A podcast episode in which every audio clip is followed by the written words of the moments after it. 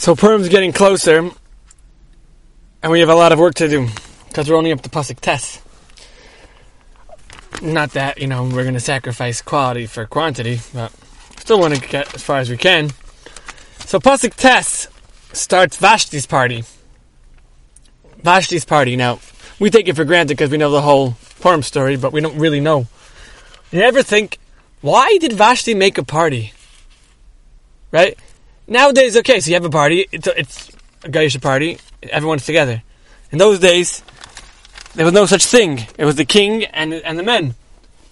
Vashti having a party, especially if it was a plan to make everyone happy, it was totally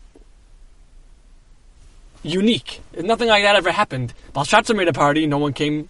No, no woman's party. Think about it. It's, it's a very, very strange thing that we totally miss. Why did Vashti make a party to begin with? The Gra says that this is, a tremendous nace. It's a nace. Vashti's party is, as we'll see, another key factor in Vashti's um, downfall. If she wouldn't have had a party, there would have been it wouldn't have been the same thing. Vashti's party paves the way for pasuk Yud and Yud Aleph. So Vashti has to have a party for that to happen, and it's a it's a nace. So that's a nace of pasuk Tes. Pasuk and even more so, she made the she made her party in the king's special chambers, which may be a factor as well. Now, pasuk Yud starts off on the seventh day. Ketovlev hamelach bayayin. So the Gra is bothered by Chazal's interpretation of this pasuk. The Gemara asks, "What do you mean Until now, what was what was what was what was he?"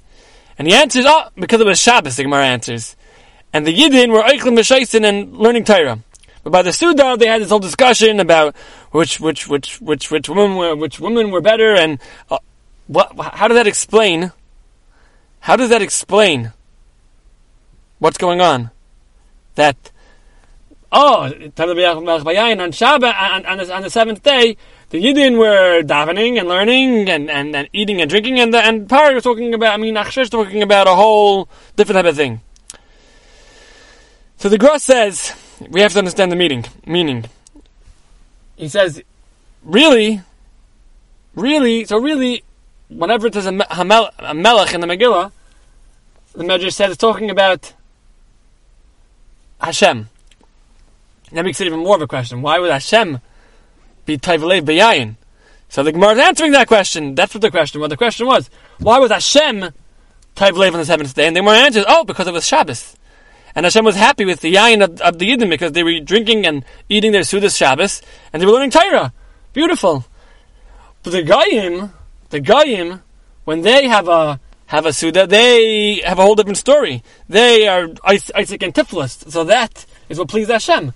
Hashem saw that the Yidden are acting like Yidden and the Goyim are acting like Goyim. So when he saw that the Yidden were acting properly, so he was very happy. And that was the that was the Tov Lev HaMelech Bayayin. He was Hashem was Tavlev with the yain that the Yidden were drinking by the Sudas, which led to Torah and, and, and good things. Now, what happened now? The Goyim talked about Nashim, which they heard from the other building, the, the Pasuk Tes, and that led to the Yeshua. Why was the class? So I was Zeicha to this? It, because of Tavlev Hamelech Bayayin, that the Yidden left the party for Shabbos and had a regular Shabbos with with Torah and and and and and, and Zemiris and everything.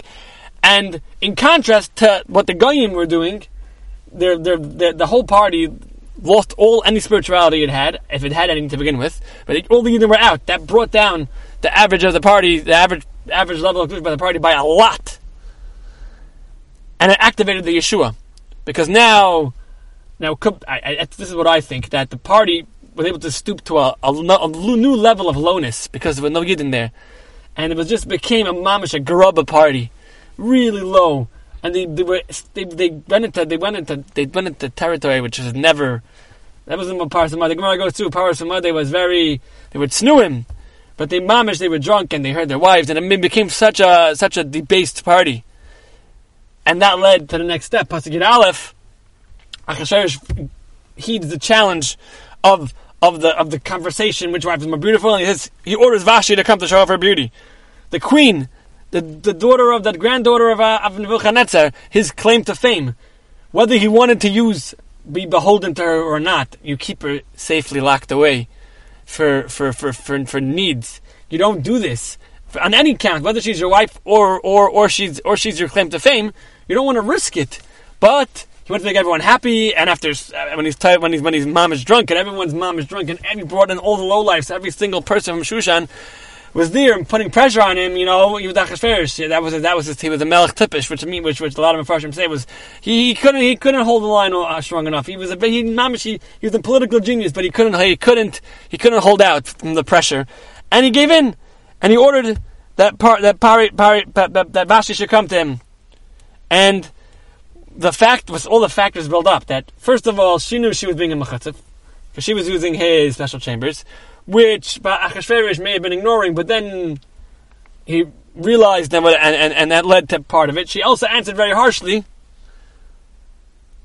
because maybe she thought was trying to show he was in charge or whatever it was, and that and and the fact that it was mamash in a public setting and he was so drunk paved the way for the end of Vashti and Esther's arrival. We're still not done with Vashti's demise. It's, it's, the lot of Perek Aleph is about that. It's different pieces for the miracle. But these three psukim, one is the fact that she had a party to begin with is, is mamish. It's mamish and ace if you think about it. What Achashverosh is trying to do, make everyone happy. What, what, who's going to rebel? Women don't rebel. Um, and, and Pasuk Yud, who was happy? Oh, it was Hashem who was happy that the Yidden went home to have the Shabbos Suda, which led them, led the Suda to shift into a different gear, which, which was, which was going to get the, the, the, the setup for Vashti to be, to be taken to be asked to come out, which which led her to which led her to refuse, which is part of get out when they called Vashti to come. We didn't get to the refusal yet, but it was such a pressure situation, and then Ashur Hashem made an ace, which we're going to see later, which led to it. But that was the these three psukim are the next step in Vashti's destruction, and part of it was because Klal Israel left the party to keep Shabbos, and that's another reason, um, another factor in the miracle of Purim. So these psukim, pasuk Tes Yud and Yud Aleph. Have a wonderful day. Shkayach for listening.